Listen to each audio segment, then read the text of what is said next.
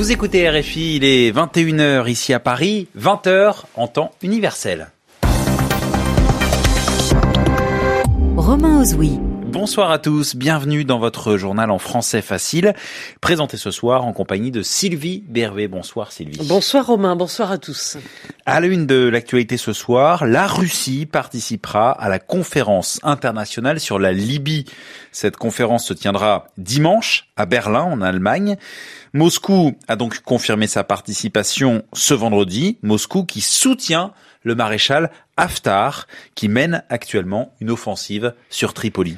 En Iran, l'ayatollah Ali Ramenei a présidé la prière du vendredi. Cela n'était pas arrivé depuis huit ans. Le guide suprême s'en est pris aux Européens, accusés d'être les valets des Américains, c'est-à-dire d'être soumis à Washington. Et puis en, en Chine, la croissance au plus bas, 6,1% l'an dernier, près de 30 ans que Pékin n'avait pas connu ça. Le journal. Le journal. En français facile. Les contours de la conférence de Berlin sur la Libye commencent à se préciser. Oui, cette conférence internationale qui se tiendra dimanche dans la capitale allemande et son objectif est de lancer un processus de paix en Libye sous l'égide de l'ONU, c'est-à-dire sous le contrôle des Nations Unies. Alors on va rappeler, hein, Sylvie, la situation en, Libye. Un gouvernement d'union nationale est au pouvoir. Il est dirigé par Fayez al-Sarraj, mais le maréchal Haftar et ses hommes mènent depuis plusieurs mois une offensive, d'où la tenue de cette conférence afin de tenter de ramener le calme dans le pays. Conférence à laquelle de nombreux pays donc participeront les États-Unis, la Chine, la France ou encore la Russie. Moscou a confirmé sa présence ce vendredi. Écoutez Sergei Lavrov, le chef de la diplomatie russe. Nous avons soutenu la conférence de Berlin depuis le début parce que plus il y aura de pays qui aident les Libyens à sortir de cette crise, mieux ce sera. Il n'est pas facile de les convaincre et c'est pour cela qu'il faut unir nos efforts. C'est pour cette raison que nous allons participer ce dimanche à la conférence. Nous avons participé à toutes les cinq rencontres préalables. Les documents finaux que nous avons sont déjà, je crois, presque entièrement validés. Ils sont conformes aux décisions prises par le Conseil de sécurité sur la Libye. L'essentiel à présent, c'est qu'après la conférence, les parties libyennes ne répètent pas les mêmes erreurs que par le passé et ne commencent pas à poser des conditions supplémentaires, à s'accuser les unes les autres. Pour l'instant, leurs relations sont très tendues. Elles ne veulent même pas être réunies dans la même pièce, sans parler de la possibilité de dialoguer. Voilà, Sergei Lavrov, le ministre russe des Affaires étrangères, propos recueillis par notre correspondant à Moscou, Daniel Valo. Précisons que la Russie soutient l'offensive du maréchal Haftar en Libye. Et d'ailleurs, ce vendredi, ce dernier, donc le maréchal Haftar, a remercié son ami Vladimir Poutine, selon une lettre qui a été publiée par Moscou. Le président russe remercié pour, je cite, les efforts de la Fédération de Russie pour rétablir la paix et la stabilité en Libye. Fin de citation. En Iran, pour euh, la première fois depuis huit ans, le guide suprême a présidé la grande prière du vendredi à Téhéran. Oui, alors le contexte est trouble. Ces dernières semaines, la tension avec les États-Unis a été extrêmement forte. Washington et Téhéran ayant même semblé proches d'un affrontement militaire direct. Il y a neuf jours, il y a eu également la catastrophe aérienne du Boeing d'Ukraine International Airlines. Cet avion qui a été abattu juste après son décollage de Téhéran, abattu par erreur selon l'Iran, ce qui a provoqué la mort de 176 personnes. Mais ce qui a le plus retenu l'attention de l'ayatollah Khamenei, c'est la position des Européens concernant l'accord sur le nucléaire. La France, l'Allemagne et le Royaume-Uni, les trois pays qui sont signataires de cet accord sur le nucléaire. En réaction à la décision de Téhéran de relancer son programme, ces trois pays ont en effet déclenché un processus qui pourrait aboutir au retour des sanctions de l'ONU contre l'Iran. D'où les vives critiques qui ont été exprimées aujourd'hui par Ali Ramenei. Je vous propose d'écouter un extrait de son prêche ce matin.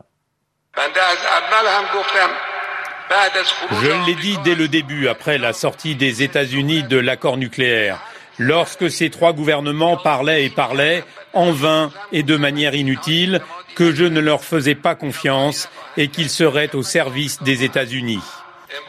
Il est devenu très clair aujourd'hui, un an après, qu'ils sont réellement les valets des États-Unis. Ces gouvernements pauvres et négligeables veulent mettre à genoux notre peuple. Les États-Unis, qui sont plus grands que vous et votre maître, n'ont pas pu le faire. Et vous, vous êtes trop petit pour pouvoir mettre à genoux le peuple iranien.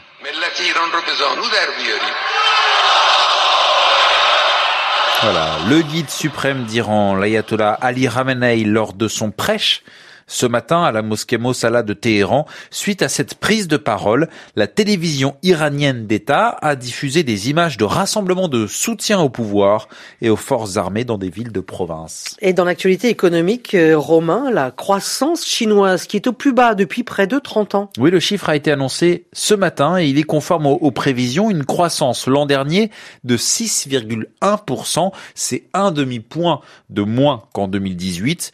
Des mesures de soutien à la deuxième économie du monde sont attendues pour 2020. La correspondance à Pékin de Stéphane Lagarde. Il n'y a décidément rien de bon dans cette année du cochon. Révolte à Hong Kong, raz de marée électorale pour les indépendantistes à Taïwan et cette guerre commerciale avec les Américains qui mine la croissance. Le Bureau national des statistiques a d'ailleurs attendu que l'accord commercial de phase 1 soit signé avec les États-Unis avant de publier ces chiffres. Sur l'ensemble de 2019, le taux de progression du PIB chinois a atteint 6,1% contre 6,6% en 2018. C'est son rythme le plus faible depuis 1990. Anus horribilis pour les statisticiens chinois qui comptent désormais sur l'accord sino-américain pour atténuer la pression, ainsi que sur des mesures de relance destinées à préserver la société de moyenne aisance et d'enrichissement des classes moyennes pour l'année du RAC qui commence. Dans le viseur, le plancher des 6% de croissance, surveillé comme le lait de soja sur le feu par les planificateurs chinois.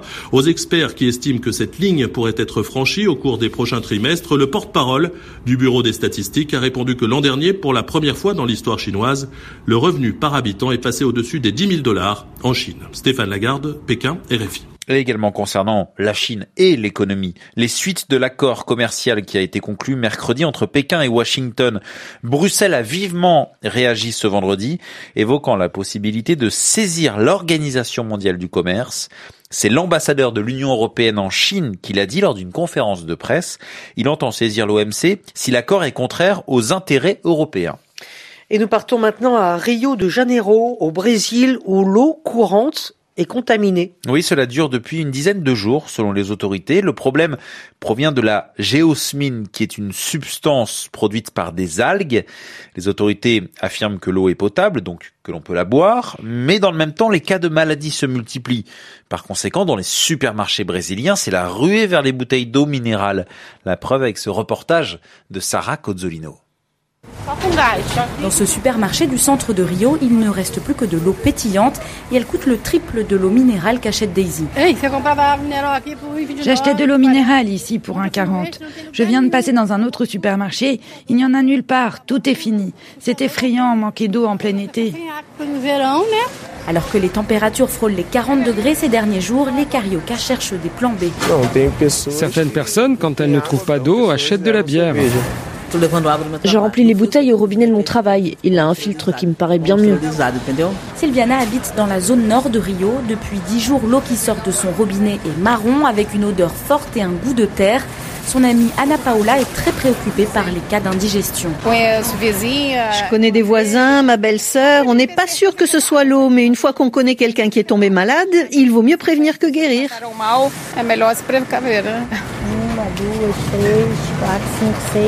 Un camion avec 400 packs de bouteilles d'eau minérale vient d'arriver dans le quartier de Botafogo. Le supermarché écoule son stock en 3 heures ces derniers jours. Monica fait le plein. Chaque jour, ma patronne m'envoie acheter entre 16 et 20 bouteilles. L'entreprise publique de gestion de l'eau a présenté ses excuses aux habitants de Rio ce mercredi et promis que le problème serait résolu la semaine prochaine. Sarah Cozzolino, Rio de Janeiro, RFI. En France, c'est ce vendredi la 44e journée de mobilisation contre la réforme des retraites. Elle a été marquée par une action menée au siège de la CFDT. Oui, la CFDT qui appelle à cesser la grève et à négocier avec le gouvernement, ce qui ne plaît pas à certains manifestants. Plusieurs dizaines d'entre eux sont en effet entrés au siège du syndicat. Le secrétaire général de la CFDT dénonce des cas d'agression physique et verbale. Voilà, c'est la fin de ce journal en français facile. Il est déjà 21h10 ici à Paris. Merci Sylvie Berruet. Merci Romain, Merci, à demain. Merci à Jean-Philippe Thury à la réalisation de ce journal.